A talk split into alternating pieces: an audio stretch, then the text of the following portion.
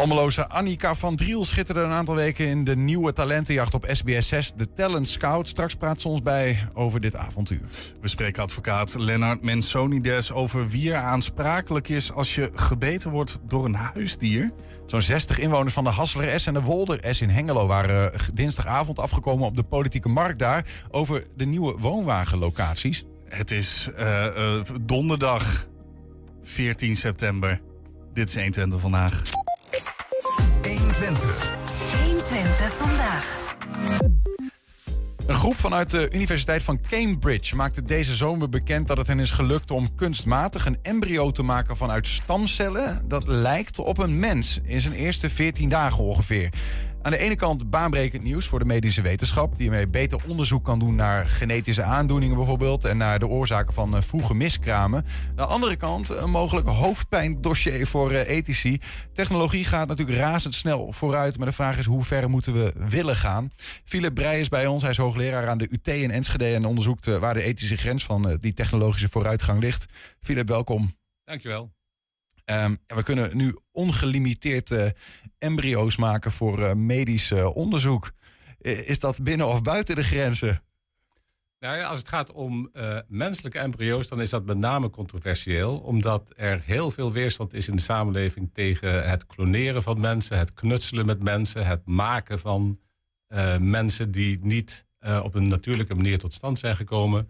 Er is veel oppositie uit religieuze hoek. Mensen die zeggen van je speelt voor God. En anderen die gewoon zeggen van ja, je moet hier niet aankomen. Mm-hmm. Maar is het, want het is een beetje flauw door het heel hard te stellen van is het binnen of buiten de grens of is dat niet?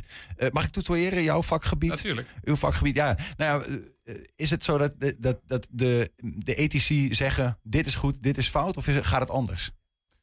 Nou, soms doen ethici dat. Soms geven ethici echt een grens aan. Dat ze zeggen van nou, hier voorbij moeten we niet. En dan op medisch gebied bijvoorbeeld is er gezegd, kloneren van mensen moeten we gewoon niet doen. En dit zou een ander voorbeeld kunnen zijn waarvan ethici op een gegeven moment zeggen, moeten we niet doen. Mm-hmm. Heel veel ethiek gaat niet over het mag wel of het mag niet, maar wat is een goede manier om het te doen? Hè, waarbij we zoveel mogelijk de mensenrechten respecteren, het welzijn van mensen bevorderen en werken aan een betere maatschappij. Ja. Nou ja, goed, als we toch dit voorbeeld even houden, actueel voorbeeld. De vraag is het überhaupt een mens? Hè? Voor alle duidelijkheid, deze embryo heeft nog geen kloppend hart, geen darmen, geen hersenen. Dat is een heel vroeg stadium. De vraag is ook of als zo'n embryo in een mens wordt geplant, of die überhaupt levensvatbaar zou zijn. Wat zou dan een mogelijke zorg op ethisch vlak kunnen zijn? Want het helpt blijkbaar wel de medische wetenschap. Ja, maar dit soort medische kwesties is het, voor een deel is het onderbuikgevoel van wat mensen hebben. Van dit gaat te ver. Mm-hmm. Het is heel moeilijk soms aan te wijzen van nou hier wordt schade aangedaan. Of hier wordt een recht niet gerespecteerd, een mensenrecht. Het is meer het algemene gevoel dat veel mensen hebben. Dat zeggen we moeten niet knutselen met menselijke genen en nieuwe mensen gaan bouwen. Ja. Maar als je het gaat hebben over concrete risico's. Nou, bijvoorbeeld, stel dat zulke embryo's in de toekomst heel goed werken voor het wetenschappelijk onderzoek. Dat mensen zeggen, nou ja, we kunnen zulke embryo's ook gaan bouwen om betere mensen te gaan maken. En dan zit je meteen op het terrein van de eugenetica, hè, waar we sinds de Tweede Wereldoorlog niet zo'n goede ervaring mee hebben gehad. Hè. Betere mensen maken, waarbij de zwakkere soort mensen als het ware worden uitgefilterd. Ja. Willen we die kant heen, met ook de risico's. Dat je monsters gaat maken, hè? Wezens waar achteraf blijkt dat er toch allerlei defecten in zitten. Dat ze jong sterven, dat ze ondraaglijke pijnen gaan lijden en wat dan niet meer. Ja. Nou schijnt het zo te zijn. Ja, ik bedoel, ik heb dat ook pas begrepen, omdat ik dacht, ik verdiep me er een beetje in.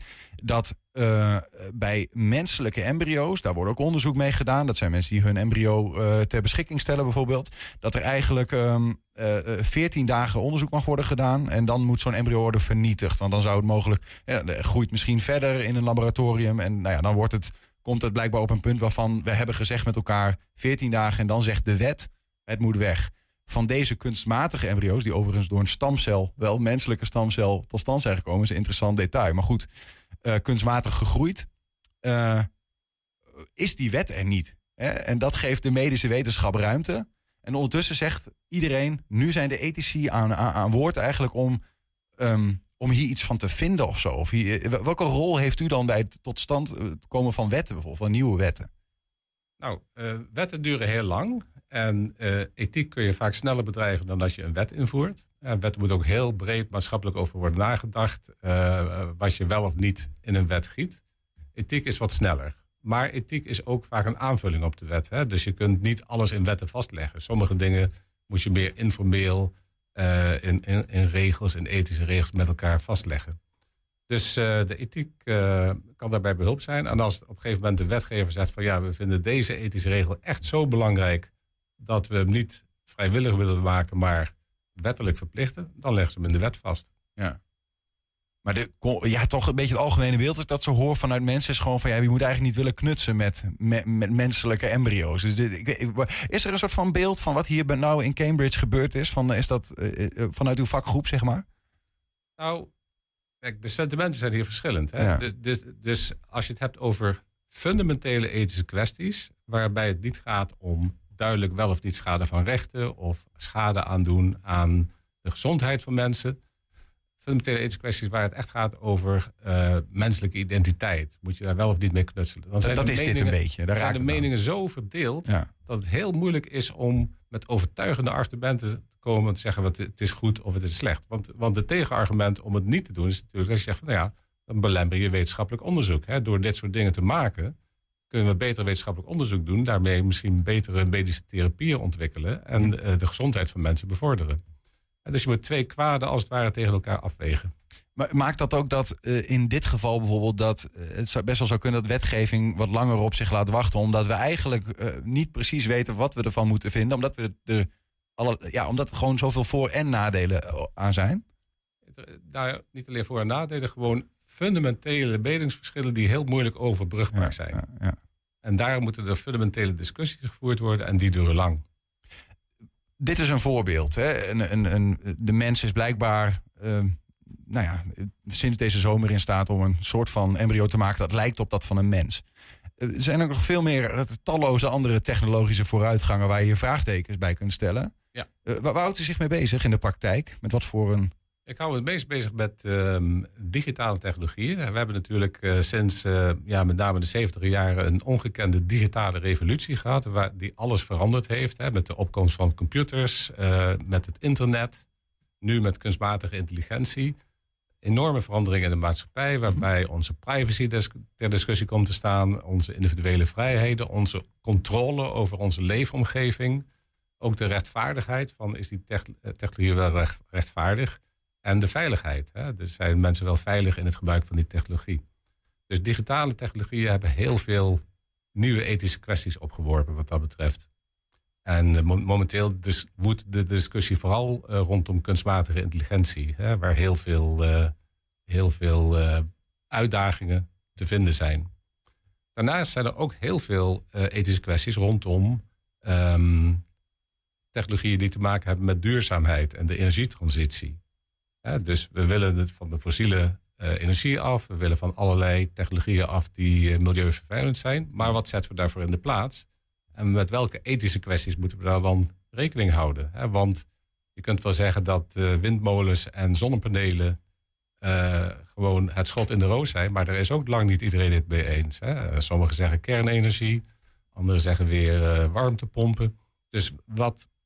En hoe houd je daarin ook rekening met zowel duurzaamheid, individuele rechten, welzijn van mensen? En dan concreet gezegd bedoelt u, want ik weet dat er rond windmolens het verhaal is... Hè, waar die grondstoffen bijvoorbeeld gewonnen worden... of soms waar ze neergelegd worden als die windmolens sterven... dat er dan schade zou kunnen hebben voor mensen die uit een bepaald gebied komen. Zijn dat echt concrete voorbeelden van waar het dan ethisch kan wringen? Ja, het gaat ook of het eerlijk en rechtvaardig gebeurt. Hè? Dus wie krijgt de lusten en wie krijgt de lasten? Ja. Dus dat speelt ook een rol. Want ik vind het zo moeilijk voor me te zien wat dan jouw praktijk... want ik ga toch weer op de U, zeg ik, nou ja, ik hang er tussenin. Gewoon praktijk is in het a day in the life, zeg maar. Hoe ben je daar dan mee bezig als ethicus? Als ethicus doe je eigenlijk... globaal twee dingen. Het ene is wetenschappelijk onderzoek, wat je publiceert in vaktijdschriften. Daarin gaat het vooral om nieuwe ethische analyses van een nieuwe technologie. En dan zeg je gewoon, deze personen vinden dit, die personen vinden dat. Of is er een soort van, ik vind dat moeilijk vast te pakken. Nee, kijk, ethici hebben ook vaak hun eigen standpunt. Hè? En beargumenteerd op grond van ethische theorieën en principes. Dus op grond daarvan kun je op een gegeven moment zeggen van... oké, hier ligt een privacyprobleem met deze nieuwe technologie. Of hier ligt een rechtvaardigheidsprobleem, want deze algoritmes die zijn gebiased. Of hier ligt een duurzaamheidsprobleem en dan probeer je dat aan de kaak te stellen. Nou, dat doe je dan in wetenschappelijke publicaties. Andere manier is om meer in de maatschappij met bedrijven... met maatschappelijk middenveld, met overheid aan tafel te gaan zitten... en te zeggen van, nou ja, hoe zorgen we nou dat we betere ethische omgang vinden met deze technologie? Ja, om een voorbeeld te noemen, over een uur zit ik in een expertpanel voor Google... om te praten over nieuwe producten waar ze mee bezig zijn... waar ik dus natuurlijk op de radio niks over kan zeggen... om hen te adviseren van wat voor ethische richtlijnen ze moeten hanteren... om die producten op een ethische manier te ontwikkelen. Zijn ze daar dan ook echt in geïnteresseerd? Of zijn ze gewoon bang dat als ze dat niet goed doen... dat het product de kop eraf gaat als ze het eenmaal lanceren... en mensen gewoon niet... Ja, allebei een beetje. Kijk, sommige bedrijven die zijn daar best wel serieus in. Google is wel een van de bedrijven die ethische kwesties wat serieuzer lijkt te nemen. Andere, ja, is het een beetje window dressing... Maar ja, dat is toch wel het soort impact wat we proberen te hebben. Ja, er zit natuurlijk een soort van gek ding hier ook in. Tenminste, dat is mijn gevoel. Dat de mens ook een soort van wedloop heeft. Hè? En zeker als het gaat om technologieën. Dan kun je natuurlijk met z'n allen van allerlei richtlijnen bedenken... en proberen om over die ethiek na te denken. En aan het einde van de dag zijn sommige landen met elkaar in oorlog... en gaat toch gewoon onder de oppervlakte ontwikkeling van sommige technologieën door... denk ik altijd. En dan, waar ben je dan nog met de ethische vraagstukken, zeg maar?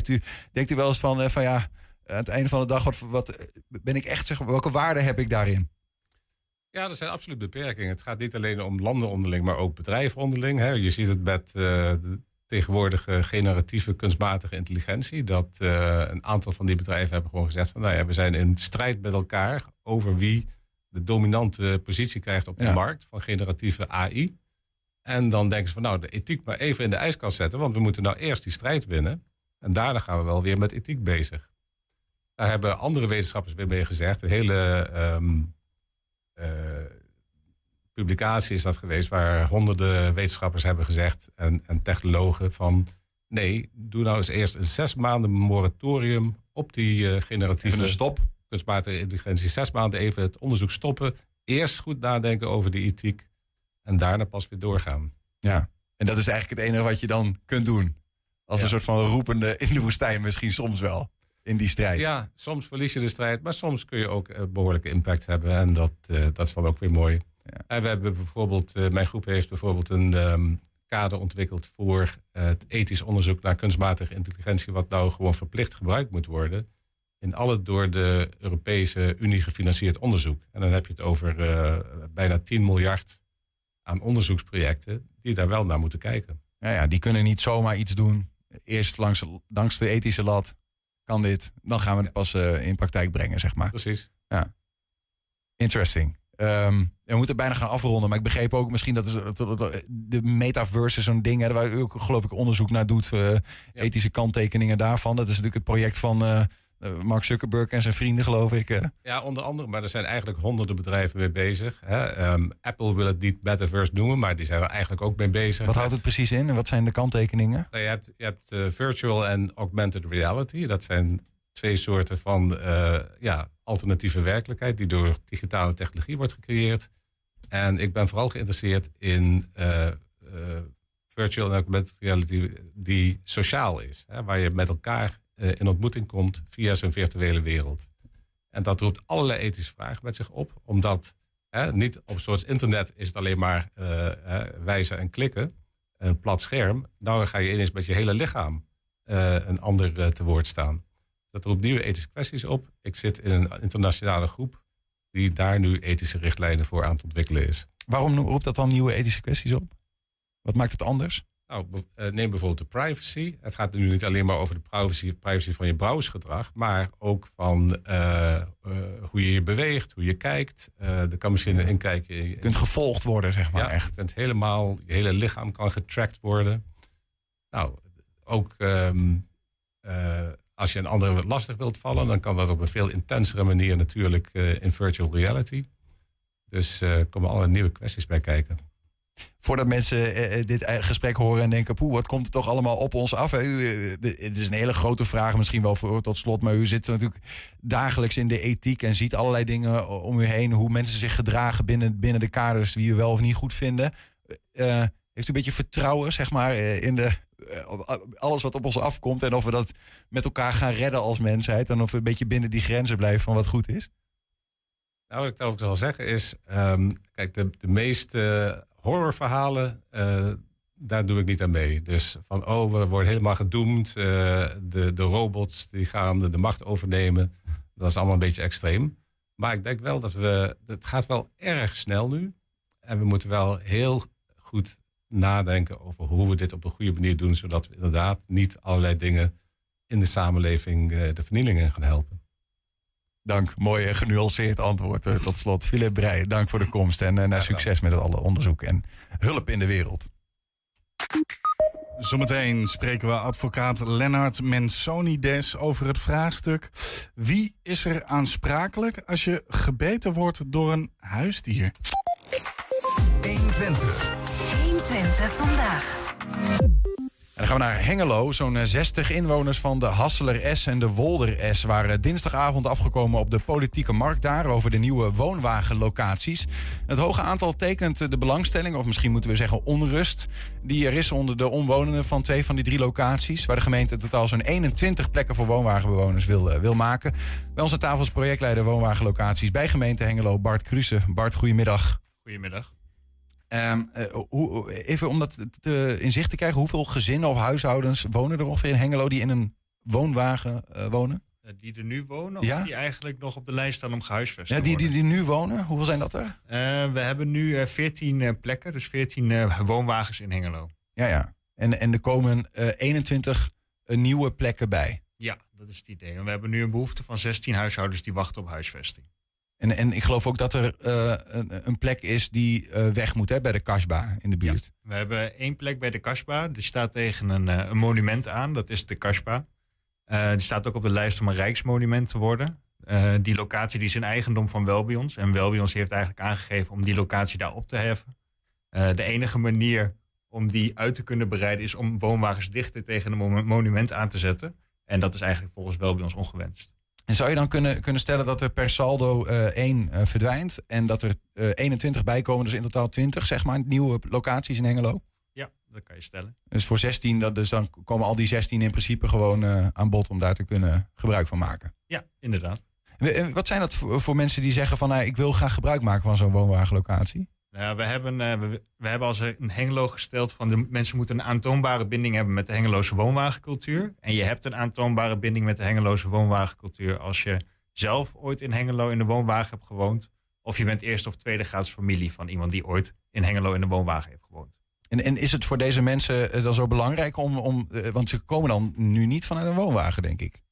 Nee, maar ze hebben misschien ooit wel in de woonwagen gewoond, zijn misschien verhuisd en vervolgens is die plek opgeheven. Ja. Of ze zijn familie van. En pa en ma die staan wel in een woonwagen. Alleen er is geen plek meer op die locatie om erbij te gaan wonen. Ja. En een van de belangrijke kenmerken van de woonwagencultuur is juist het wonen in familieverband. Ja, precies. Spreek je die woonwagenbewoners veel in jouw positie? Ja, we hebben zowel met buurbewoners gesproken, maar ook zeer intensief met woonwagenbewoners zelf.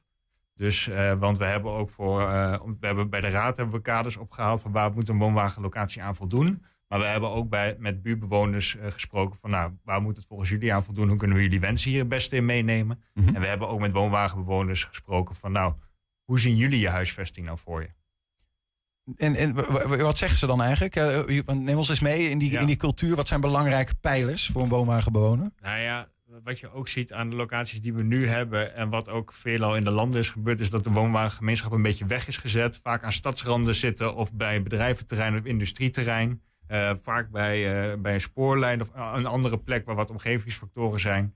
En daarvan heeft de woonwagengemeenschap gezegd van we willen gewoon binnenstedelijk, net als reguliere woningen, in de nabijheid van voorzieningen, goede bereikbaarheid. Mm-hmm. Dat zijn dingen die we hebben meegewogen. En vandaar dat we ook een van de kaders hebben voorgesteld aan de raad. om de woonwagenlocaties binnenstedelijk te realiseren. Ja. Hoe komt dat eigenlijk? Dat ze dan een beetje door de jaren heen aan de randen van de stad zijn gaan gevestigd? Dat durf ik eigenlijk niet te zeggen hoe dat precies is gegaan. Maar wij hebben ook in ieder geval één locatie ook aan de stadsrand. Hoe die destijds tot stand is gekomen, dat weet ik niet. En wat de afwegingen daarin zijn geweest, weet ik eigenlijk ook niet. Nee, want ik heb ook wel eens begrepen dat er sowieso een soort van, uitsterfbeleid. Maar dat er gewoon wat minder woonwagens zijn gekomen door de tijd heen. Waardoor mensen eigenlijk zonder woonwagen kwamen te zitten. Of, klopt dat? Ja, we hebben tot 1999 hebben we een woonwagenwet gehanteerd. En dat hield eigenlijk in dat als er een plek vrij kwam, dat die niet meer opnieuw beschikbaar is gesteld. Mm-hmm. Dus dat je eigenlijk zo langzaam woonwagenbewoners gaat verplichten om in een reguliere woning te gaan wonen. En dat je eigenlijk langzaam dus dat uitsterfbeleid hanteert, waardoor die groep woonwagenbewoners eigenlijk steeds kleiner wordt. En nu is er toch een kentering, maar er is een soort van wettelijke verandering gekomen, waardoor gemeenten verplicht worden om de mensen toch een plek te geven.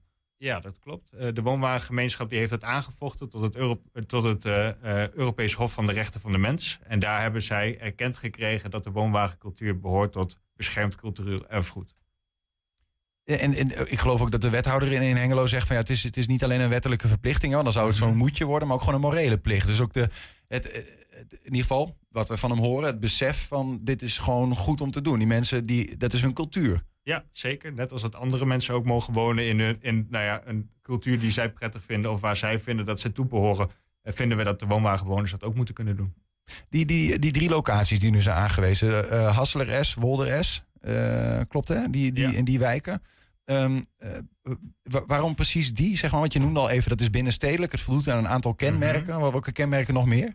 Nou, we hebben de raad destijds voorgesteld en dat is ook vastgesteld om drie kaders aan te houden. Dat is dat het op gemeentegrond moet zijn, dat nog niet in exploitatie is genomen. Dat het kleinschalig moet zijn, dus dat is 5 tot 7 standplaatsen en dat het binnenstedelijk moet zijn. En die kaders zijn vastgesteld en met die kaders hebben we locatieonderzoek uitgevoerd. Daar kwam iets van een longlist uit van 15 mogelijke locaties binnen Hengelo. Maar ja, goed, niet elke locatie is mogelijk, hè, ruimtelijk gezien. Soms zijn er milieuaspecten waardoor het niet mogelijk is. Soms is de bodem verontreinigd of wat anders. En van die longlist zijn 5 mogelijke locaties overgebleven. Uit die 5 hebben we het college eigenlijk 2 voorkeurslocaties laten kiezen. Dat is Sportlaan Driene en Bartelingslaantje Zuid. Mm-hmm. Bartelingslaantje Noord was in eerste instantie ook in beeld. En toen we die locaties weer hebben teruggebracht naar de raad, toen heeft de raad een amendement aangenomen, waarin werd verzocht om naast die 2 locaties ook een 3e locatie uit te werken. En dat werd de Grobbeweg. Dus inderdaad wat je zegt, in het Woolder. Ja. En Sportlaan Driene is eigenlijk de enige plek waar nog überhaupt niemand woont. Ja, dat hele gebied bij Sportlaan Driene, dat wordt herontwikkeld. Er komen heel veel woningen, ook zorgwoningen. Maar het maakt onderdeel uit van een grotere ontwikkeling, waar we ook rekening hebben gehouden met woonwagenstandplaatsen. En die ontwikkelvisie voor Sportlaan Driene, die is ook vastgesteld door de raad. Dan hou je 2 andere plekken over. Het college brengt dat een soort van, die brengt dan het plan van dit is het plan om hier woonwagenlocaties te gaan maken. En in politieke markten kunnen mensen daar iets van vinden. En op die 2 plekken waar wel mensen wonen, daar is wel enigszins bezwaar. We zien ook afgelopen dinsdag mensen op zo'n politieke markt komen. Wat is dan het geluid? Waar komt dat vandaan? We hebben ook voor die politieke markt hebben we ook nog informatieavonden gehouden met omwonenden. Hè, om eerst die plannen kenbaar te maken. Er zijn verschillende bezwaren geuit. Met name ook om de verkeersveiligheid. Het intensiveren van het verkeer op zo'n plek door de komst van een aantal woonwagens. Dat een verkeersonveilige situatie met hem meebrengt. Zorgen over waar worden de auto's dan neergezet, wordt het in de openbare ruimte gestald. Er zijn heel veel met name ruimtelijke aspecten waar bezwaren op zijn gekomen. Maar daarna zijn er ook wel heel veel geluiden geweest vanuit buurtbewoners van dat ze eigenlijk de ontwikkeling niet helemaal zien zitten. Op welke manier dan? Dat ze eigenlijk niet ze staan niet te springen om de woonwagenlocatie naast hun woning te krijgen. Ja, maar dat heeft te maken met de cultuur van de woonwagenbewoners. Daar lijkt het wel op. Ja. Maar goed, er zijn ook nog wel andere bezwaren. Maar wat we wel hebben gemerkt is dat door het ondervangen van alle ruimtelijke aspecten, dat alle zorgen omtrent de ontwikkeling niet zijn weggenomen. Ja, precies. Dus je kunt nog zo je best doen om heel veel ruimte te creëren. Ja. Maar dan is er nog, zijn er nog vraagtekens. Ja, we hebben in ambtenarenland hebben we daar ook een cliché voor. Van participatie leidt niet tot consensus. En dat is hier eigenlijk ook het geval. Ja, ja. Ja, die participatie overigens een mooi woord. Hè? Dat betekent gewoon dat je eigenlijk aan de inwoners vraagt van ja, wat vindt iedereen? Zodat je probeert om zoveel mogelijk draagvlak te creëren voor een ontwikkeling. Mm-hmm. Daarvan wordt door sommige mensen, ik moet zeggen, één in bijzonder, ik weet niet even de naam van de meneer, maakt het niet zo heel veel uit. Die zegt gebrekkige participatie in het geval. Terwijl de wethouder juist zegt, nou, we hebben echt heel veel gesproken met inwoners. Hoe kan dat nou, zo'n tegenstelling? Ja, nou ja, we hebben echt heel veel gesproken met inwoners. Ik denk dat we ook in de politieke markt hebben we ook 3 versies van het ontwerp laten zien, die elke keer op basis van de inbreng van inwoners is die aangepast. En hebben we zoveel mogelijk van hun wensen proberen mee te nemen. Maar ja, goed, sommige mensen die zijn niet eens op de ontwikkeling. En gezien we ook heel veel onderzoeken hebben gedaan en heel veel ruimtelijke belemmeringen hebben weggenomen, wordt af en toe ook het proces aangehaald om dat te bekritiseren. Ja. Maar ik heb ook al positieve geluiden gehoord over participatietraject. Dus het is ook maar net wie je daarover bevraagt. Nog heel even over wat je noemde, die parkeerplekken, zeg maar. Dat is ook zo'n ding. Ik vond het gewoon leuk, interessant om te weten. Want de parkeerplekken bij woonwagenlocaties zijn, geloof ik, 3,3 per huishouden. En dat is meer dan gemiddeld, hè? Bij een andere. Ja, dat is hoog te noemen. Ja. Maar goed, wij juist op basis van die informatieavonden die we hebben gehad en de zorgen omtrent die verkeerssituatie, hebben wij besloten om een verkeerskundig onderzoek te laten uitvoeren door een onafhankelijk bureau. En een van de vragen die we hun hebben gesteld is van de literatuur die schrijft ons geen parkeernorm voor deze doelgroep. Mm-hmm. Dus zouden jullie dat eigenhandig willen onderzoeken? Dat hebben zij gedaan. Ze hebben 15 woonwagenlocaties onderzocht op 160 verschillende momenten. Dus niet alleen maar tijdens een spitsmoment of wat dan ook, maar gewoon wel echt vaak. En op basis van dat onderzoek hebben zij een parkeernorm geconstateerd van 3,3.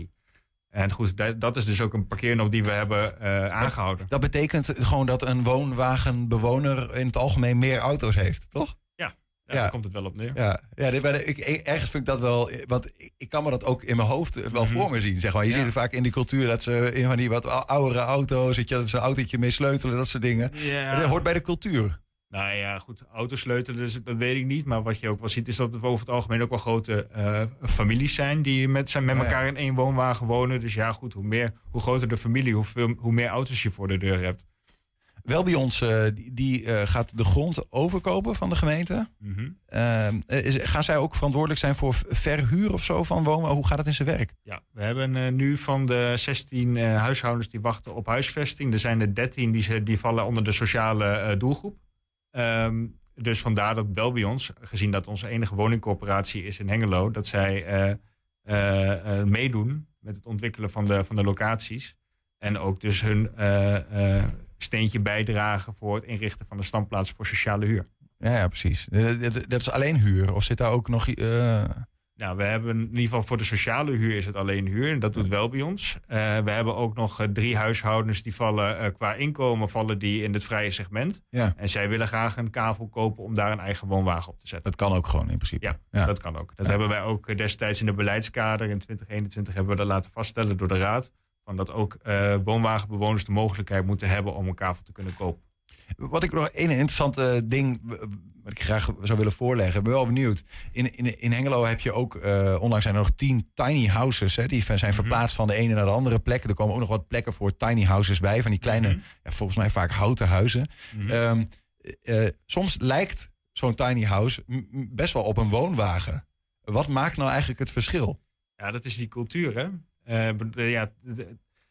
En ook idealen. Ik denk, tiny house bewoners zijn ook heel minimalistisch. Die hebben een bepaalde manier van leven. En ik ben toevallig ook projectleider geweest van de tiny house locatie in Hengelo. Ja. En ja goed, die zoeken ook wel mensen die daar goed bij passen.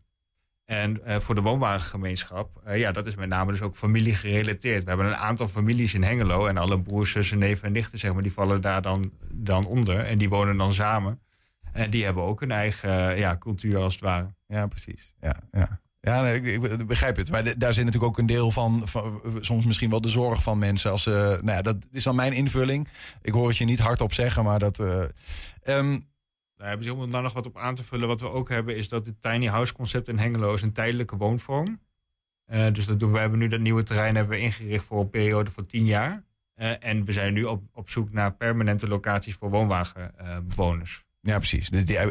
Gewoon meer recht. Je krijgt gewoon een plek en dat is van jou en dat blijft van jou. Ja. Wat is nu eigenlijk in het kort dan de verdere... Want de politieke markt is geweest. Hoe werkt dat verder, politiek gezien, die besluitvorming? Wat gaat er gebeuren? In principe heeft de raad... die had al de kaders vastgesteld. Hè, waar moet een woonwagenlocatie aan voldoen? Die kaders die hebben we aangehouden voor locatieonderzoek. Uit het locatieonderzoek zijn dus deze locaties gekomen. Dus binnen die kaders van de raad... daar heeft het college daar bevoegdheid om daar keuzes in te maken. Nou ja, dat is dus nu ook gebeurd. Hè.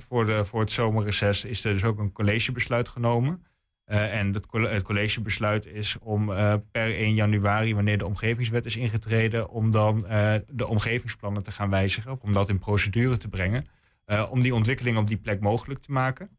we hebben ook de locaties hebben we verder doorgerekend. Dus we zullen... in het najaar zullen we waarschijnlijk met de grondexploitatie naar de raad toe gaan... om die te laten vaststellen. Daarna zullen we het omgevingsplan gaan wijzigen. En die ook laten vaststellen zodat die gereed is. Dan heb je er bij elke omgevingsplanprocedure nog een bezwaarschriftprocedure. Dus zodra het omgevingsplan onherroepelijk is... kunnen we eigenlijk starten met het bouwen en woonrijp maken van de grond. Ja, ja. En zodra dat is gebeurd, dan is het eigenlijk rijp om te verkopen aan Welbions. Ik hoor in ieder geval dat het nog niet helemaal... Er kan nog wel hier en daar wat van gevonden worden door mensen. En het proces is nog niet zo dat je zegt, morgen kan die schop in de grond. Ja, ja, dat wordt me vaak gevraagd van wanneer kunnen we nou echt beginnen met bouwen? Of wanneer wordt het opgeleverd? En dat is gewoon heel erg lastig om te zeggen. Omdat ik net ook al zei, van er zijn ook zorgen om de ontwikkelingen. Niet iedereen die is het ermee eens.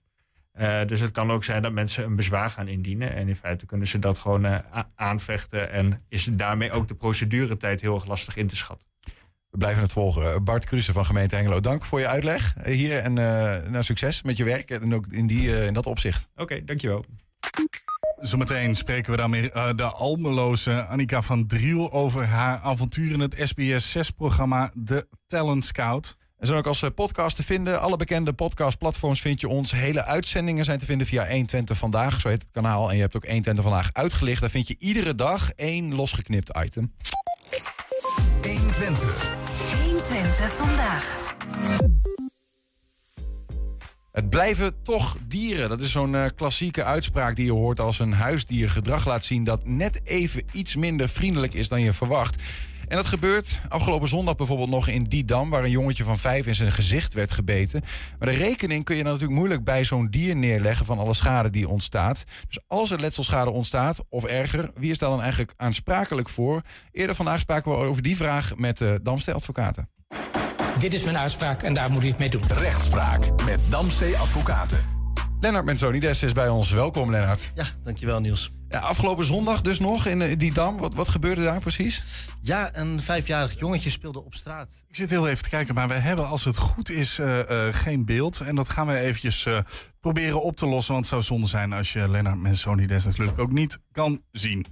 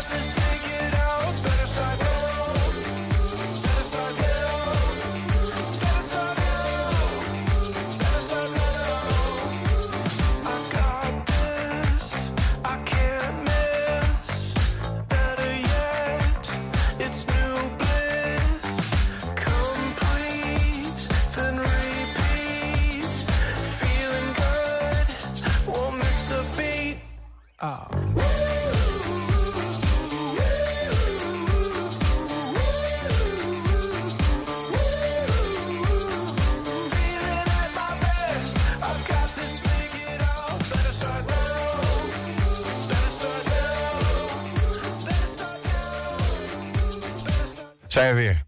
Mooi. We gaan weer verder. 1Twente vandaag. Ja, met de Almeloze Annika van Driel. Ze schitterde een aantal weken in de nieuwe talentenjacht op SBS6. Dat heet The Talent Scouts. Eind vorige maand stond ze in de finale. Helaas ging ze met lege handen naar huis. Maar ja, goed, wel of niet gewonnen. Je hebt die finale gehaald, Annika. En dat is een hele prestatie. Welkom. 3 weken geleden inmiddels alweer. Hè? Maar dan is de vraag, hoe gaat het nu met? Ja, hoe gaat het nu met? Nou ja, het is natuurlijk allemaal een beetje gezakt. De eerste week na de finale was wel... even bijkomen van alles wat op me af was gekomen. Maar ik ben nu wel gewoon weer helemaal geaard. Terug in het mooie Tukkerland, zoals ze zeggen. En goed om terug te zijn. Ja, zeker. Ja, ik kan me voorstellen, als je zo'n tv-avontuur in één keer om je oren krijgt... dat het even een andere koek is. Ja, dat was natuurlijk... Ik had nooit zoiets meegemaakt. Je wordt ineens in de schijnwerpers gezet en... je doet ineens mee aan met het grote publiek. En dat was wel helemaal nieuw voor mij. Ja. In dat programma kun je als je wint een geldbedrag winnen en een plek op Pinkpop. Ja. Dat is net niet gelukt. Net niet, nee. Ben je al een beetje van de balerij bekomen? Nou ja, balerij, zo zou ik het niet noemen. Ik had voor mezelf heel duidelijk gezegd van dat ik hier al aan mee mag doen. Vind ik echt al winnen op zich. Toen kwam ik ook nog door naar de halve finale. En toen kwam ik ook nog door naar de finale. Dus ik ben ook echt... het spelletje ingegaan met het idee van... ik haal er gewoon uit wat er voor mij in zit.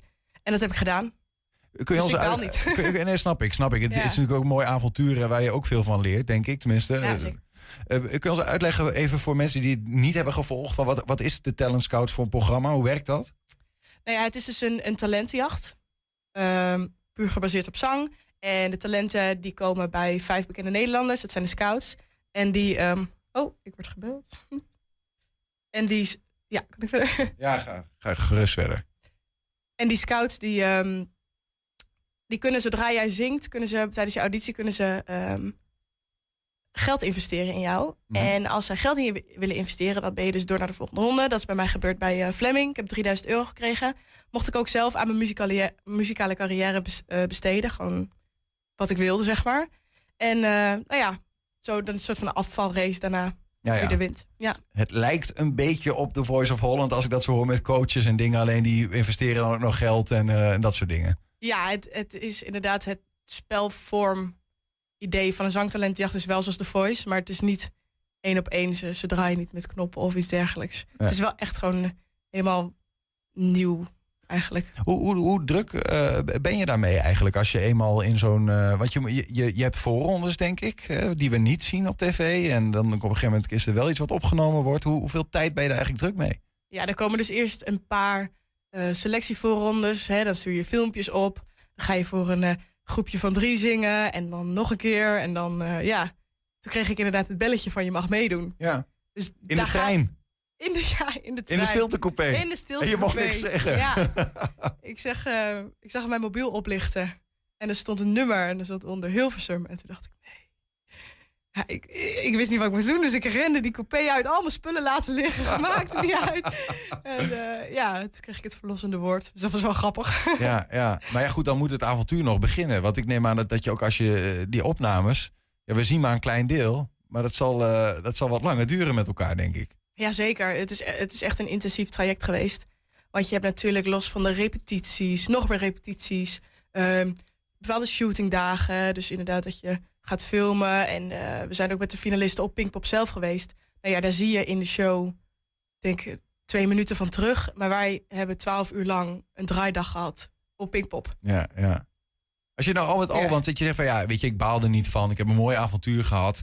En net niet gewonnen. Maar als je terugkijkt, wat heb je er van geleerd? Wat heeft het opgebracht voor jou? Nou ja, ik heb sowieso echt heel erg veel geleerd. Omdat het toch echt... Nou ja, het is niet 1 stap op de ladder voor mij. Maar het zijn echt heel veel stappen geweest. Mm-hmm. Ik wil echt graag door in de muziek. En ik heb daardoor door dit programma toch wat meer bevestiging gekregen... van echt vooral mensen om me heen. Maar ook inderdaad op andere stations. Zoals bijvoorbeeld hier, dat ik hier langs kan komen. Ja.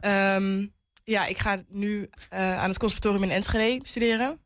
Dus dat wordt voor mij de volgende boost.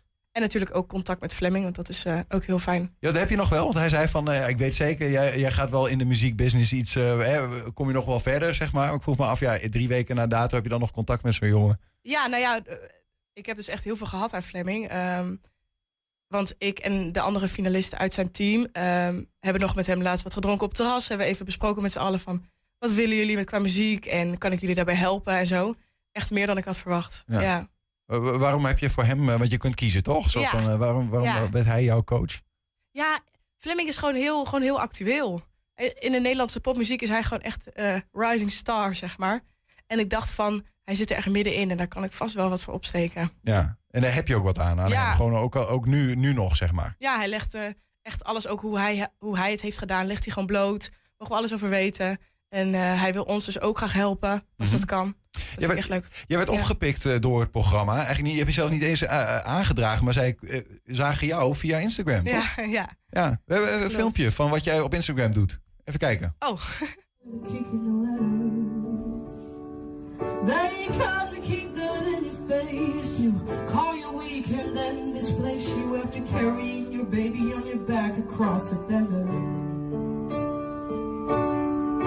I saw your arms behind your head, and you're looking tired, but you don't look scared.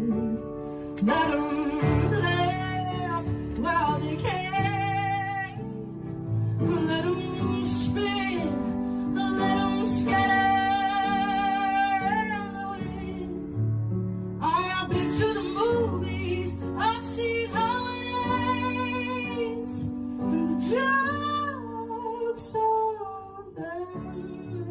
Ja, sorry voor de brute afkapping, maar wat is dit mooi. Dankjewel. Ja, dan zeg jij hier net, ja, het programma heeft ervoor gezorgd dat ik een beetje bevestiging krijg van dat ik kan zingen. Betwijfelde je daar echt aan? Nee, tuurlijk niet. Maar het is wel gewoon... dat gaat natuurlijk zo in Twente. Van, dus je zingt. Ja. Zal wel. Ja. Heeft het programma ervoor gezorgd dat jij... Want je zegt net, hè, mijn volgende stap is ik ga naar conservatorium studeren. Ja. Was dat al een plan dat je had? Het was al een plan. Maar dit programma heeft er zeker in meegeholpen. Dat ik daar nu ook anders in sta. En misschien zelfs wel ben aangenomen, dat weet ik niet. Ja, want je hebt al auditie gedaan? Ja, ik ben net begonnen, 2 weken. Ja. Maar hoe bedoel je dan? Of je niet weet of je bent aangenomen? Hoe bedoel je dat? Nee, maar zeg maar dat ik... Misschien dat... dat het programma je op de kaart heeft gezet bij hen. Ja, dat zij daar denken van nou... Ja. Hè, als ze mijn naam zoeken op YouTube... komt er toch een mooi portfoliootje op deze manier. Wat zou je willen? Zeg maar, als de wereld aan je voeten lag? Als de wereld aan mijn voeten lag... Dat is een moeilijke vraag. Nou ja, ik heb het wel redelijk duidelijk voor mezelf. Ik wil echt wel heel graag doorbreken in de Nederlandse muziek scene. Ik ga ook singer-songwriter studeren, dus ik maak ook echt eigen nummers. En daar wil ik echt heel graag mee verder. In het Engels? Of? Ik ga over naar het Nederlands. Dat is mijn plan. Ja, ik ga natuurlijk heel veel samenwerken met muzikanten op het conservatorium. Daar heb ik ook echt heel veel zin in. En daar wil ik gewoon inderdaad, misschien met zo'n Flemming een lijntje of iets. Dat ik daar wat van kan maken. Leuk. Ja. Ik ben heel benieuwd wat het gaat brengen. Annika van Driel, dankjewel dat je even bij ons was. En heel veel succes op het conservatorium en alles wat nog op je pad komt. Leuk, dankjewel jongens. Leuk. Heb je een tip voor de redactie? Mail dat dan eventjes naar redactie@1twente.nl. 1Twente vandaag.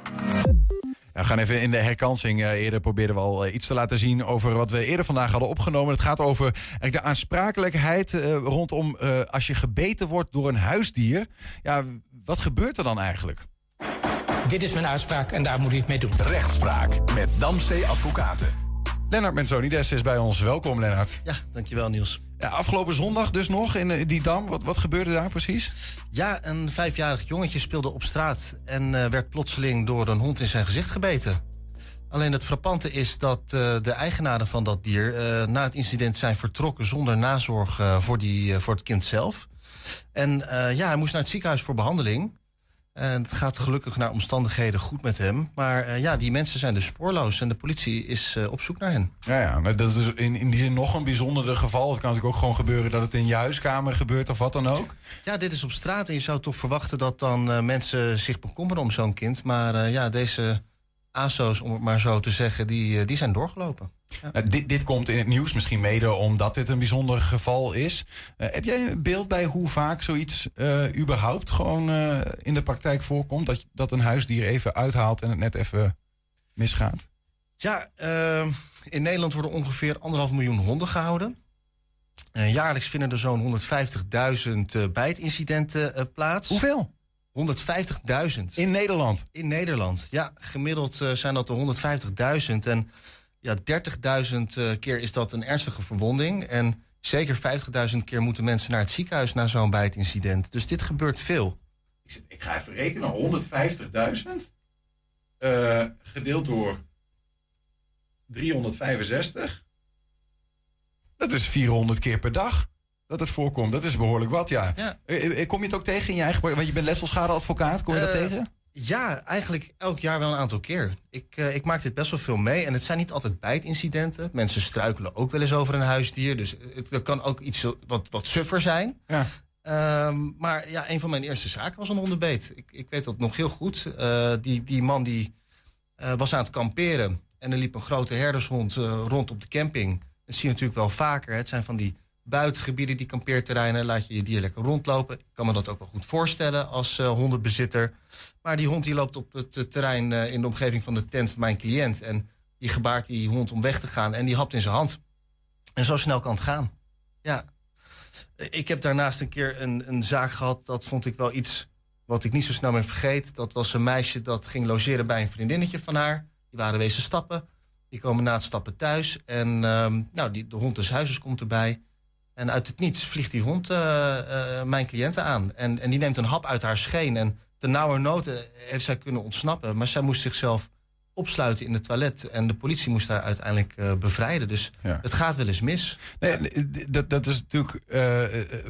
bizar als dat gebeurt, hè? En ik kan me meteen voorstellen dat er verschillende kampen zijn, hè? Die mensen die het horen en denken, ja, maar hè, een huisdier is in principe heel lief als je ook maar normaal doet of wat zo, hè? En dat roept natuurlijk meteen een soort van, de vraag is, wie is er aansprakelijk als zoiets gebeurt? En als daar gewoon letsel ontstaat en dat moet vergoed worden. Maar ja, er zijn natuurlijk allerlei factoren die meespelen in zo'n verhaal. Is zo'n dier normaal je bejegend en weet ik veel wat allemaal? Doet dat ertoe eigenlijk? Ja, dat maakt uit. Kijk, in eerste instantie denk ik dat het sowieso van belang is... dat je altijd een dier voorzichtig benadert. He, dus hoe je een hond bejegend maakt zeker uit. Maar aan de andere kant, kijk, een hond moet ook goed gesocialiseerd zijn. Je moet wel een dier zodanig opvoeden... dat het een beetje met stress en verschillende omgevingen en personen kan omgaan. Dus ik denk dat het wel uitmaakt... Maar uiteindelijk, voor wat betreft de aansprakelijkheid... Mm-hmm. Als bezitter ben je gewoon altijd aansprakelijk... voor schade aangericht door het dier. Ook als iemand een beetje speels met jouw huisdier omgaat. Oh ja, dus oké. Ja. Dat is natuurlijk... wat is dan speels nog, hè? Rol uiteindelijk... Ja, kijk, er zijn natuurlijk grenzen. Ga je echt stoeien met de hond? Dat je natuurlijk... tenminste, ik in mijn jeugd ook wel eens gedaan heb... met de hond van vriendjes van mij. Een beetje stoeien, een beetje dollen. Als het dan misgaat... dan heb je wel een stukje eigen schuld. Hè? Maar in beginsel is wel de eigenaar van het dier aansprakelijk voor mijn schade. Waarom is dat zo eigenlijk? Ja, de achterliggende gedachte van de wetgever is eigenlijk dat... een dierenbezitter door het bezitten van een dier... daarmee het risico aanvaardt dat zo'n dier schade bij een ander dier of mens kan aanrichten. Dus... omdat jij graag een huisdier wilt... heb je daarmee ook geaccepteerd dat dat dier schade kan toebrengen aan iemand. Dus ben je daar eigenlijk automatisch verantwoordelijk voor. Weten mensen dat ook? Of ik kan me heel goed voorstellen dat regelmatig mensen... eigenlijk een beetje negatief verbaasd zijn als jij op hun deur staat. Op hun stoep. Ik moet eerlijk zeggen... kijk, vaak hebben we niet de verzekeringsgegevens van deze mensen. Ik denk dat we daar zo ook eventjes over moeten hebben... over hoe dat precies zit met verzekeringen... maar ik moet dus vaak de bezitter van zo'n dier... en dat is doorgaans een buurman of een buurtgenoot... dan moet ik een brief naartoe schrijven. Nou, die reageren heel vaak verbolgen van... oh, mijn dier en dit en dat en het viel wel mee, het was een schammetje. Ja, mensen gaan eigenlijk heel snel in de verdediging... en vinden ook niet dat zij schuldig zijn. Nee, meestal niet. Ja, waar hebben we het over dan? Want het gaat natuurlijk over aansprakelijkheid... dus het gaat over een schadebedrag, letsel... dat moet vergoed worden op een of andere manier... Wat voor schade, wat kom je tegen in de praktijk? Hoe hoog? Ja, dit varieert van... Ik denk dat je snel al wel uitkomt op €5.000 aan schade. Afhankelijk van het letsel. Maar dit kan oplopen tot 25.000, soms wel €50.000 aan schadevergoeding. Ja. En wie betaalt dat? Is er een verzekering voor? Ben je gedekt als je een kat hebt of een hond of wat dan ook? Dat hangt er dus vanaf of jij verzekerd bent daarvoor of niet. Kijk, in Nederland is een aansprakelijkheidsverzekering voor personenschade die is niet verplicht. Dus niet iedereen is even goed verzekerd. En die verzekering is sowieso heel belangrijk om te hebben. Omdat als ik iets onhandigs doe of jij doet wat onhandigs, dan ben je daar gewoon voor verzekerd. En die premie is maar, dat gaat vanaf €3 per maand. Dus het gaat om een paar euro per maand. En diezelfde verzekering, die dekt ook schade als jouw huisdier een ander verwondt. Ja. Dus de meeste mensen zijn stiekem wel verzekerd voor dit soort dingen. Vaak sluit je zo'n verzekering af, ook bij je inboedelverzekering. Maar als jij bijvoorbeeld nog geen koopwoning hebt, of je hebt geen inboedelverzekering, en je bent net 18 en je weet dat niet, en je denkt, goh, ik woon op mezelf, ik ben net 18, ben weg bij mijn ouders, nou ga ik die hond kopen die ik altijd al wilde hebben. En je hebt dus niet die verzekering. En die hond die doet wat onhandigs omdat jij dat dier nog niet goed hebt opgevoed. Dan ben je wel, dan moet je die schade zelf vergoeden. En dan zit je echt met de gebakken peren. Ja. Ik maak dat best wel vaak mee. Ja, ik kan me voorstellen. Dan is je huisdier in één keer, krijg je wel second thoughts als je dan naar die lieve hond kijkt. Ja, dat brengt een. Kijk, een dier heeft altijd iets onberekenbaars in zich. En jij neemt het risico door zo'n dier aan te schaffen dat onberekenbare element schade veroorzaakt bij een ander. En daar ben je dan voor verantwoordelijk. Soms is het, loopt het nog erger af dan dat er gewoon dan dat er schade is, wat in principe ook heel vervelend is en heel irritant kan worden, zeker na jaren. Voorbeeld uit 2019 was geloof ik een herdershond genaamd Storm in Diemen, die een baby van 8 maanden doodbeet. Dat was de hond van. De baasjes van de hond, zeg maar, waren de grootouders van dit kind. Dat is een heel verschrikkelijk geval. Dit is een verschrikkelijke kwestie. Dit is het incident met baby Robin uit Diemen. Opa en oma zorgen voor de baby. Oma gaat boodschappen doen. Opa zit nog met het kind in de kamer. En uit het niets bijt die hond van opa en oma in het hoofd van het kind. En dat is het einde verhaal. Dat kindje heeft volgens mij nog heel eventjes geleefd, maar dat is uiteindelijk overleden. Ja. Dan gaat het echt over overlijdensschade. Hè? Dus dan praat je niet meer over de kosten voor medische zorg, maar dan praat je echt over de begrafeniskosten. Mm. Daar ben je dan voor aansprakelijk. Hè? Dus die moet je dan vergoeden. En affectieschade van de ouders. En affectieschade is tegenwoordig schade die bij wet, waarvan je recht hebt op vergoeding daarvan. En wat houdt het in? Affectieschade? Ja, affectieschade is eigenlijk een schadevergoedingsbedrag waar je recht op hebt op het moment dat een naaste heel ernstig letsel oploopt of overlijdt. En aanvankelijk werd dat niet vergoed in de wet. Dus in eerste instantie kreeg je eigenlijk alleen maar de begrafeniskosten vergoed. Ja. En we hebben gemeend dat dat zo onrechtvaardig is dat als jij een hele nauwe affectieve relatie met iemand hebt, dan moet dat gewoon goed geregeld zijn. En ja, tegenwoordig krijg je daar €12.500 tot €20.000 bij wet uitgekeerd. Altijd als je dus ouders of naaste familie bent van een slachtoffer. Om het gemis te... Om de schade voor verdriet en ellende te dekken eigenlijk. Ja. Zelfde soort verzekeringsconstructie ook daarin als dat gebeurt? Als jij hondenbezitter bent?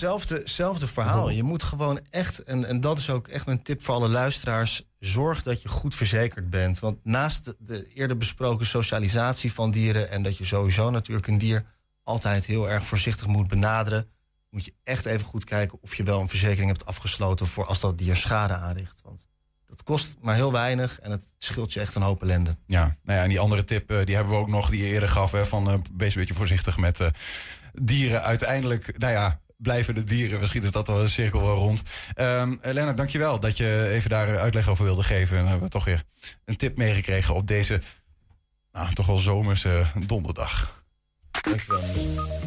Ja, en daarmee sluiten we ook 1Twente vandaag af. Terugkijken, dat kan direct via 1Twente.nl. En vanavond om 8 en 10 zijn we ook op televisie te zien. Zometeen op de radio kun je genieten van Henk Ketting met de Kettingreactie. Wij zeggen veel plezier. En tot morgen. Morgen. 1Twente. Weet wat er speelt in Twente. Met nu het nieuws van 5 uur. Goedemiddag, ik ben Eva Floon. 2 jongens van 13 en 15 zijn opgepakt vanwege de dood van een man eind vorige maand in Amsterdam. Hij had toen een stoeptegel op zijn hoofd gekregen.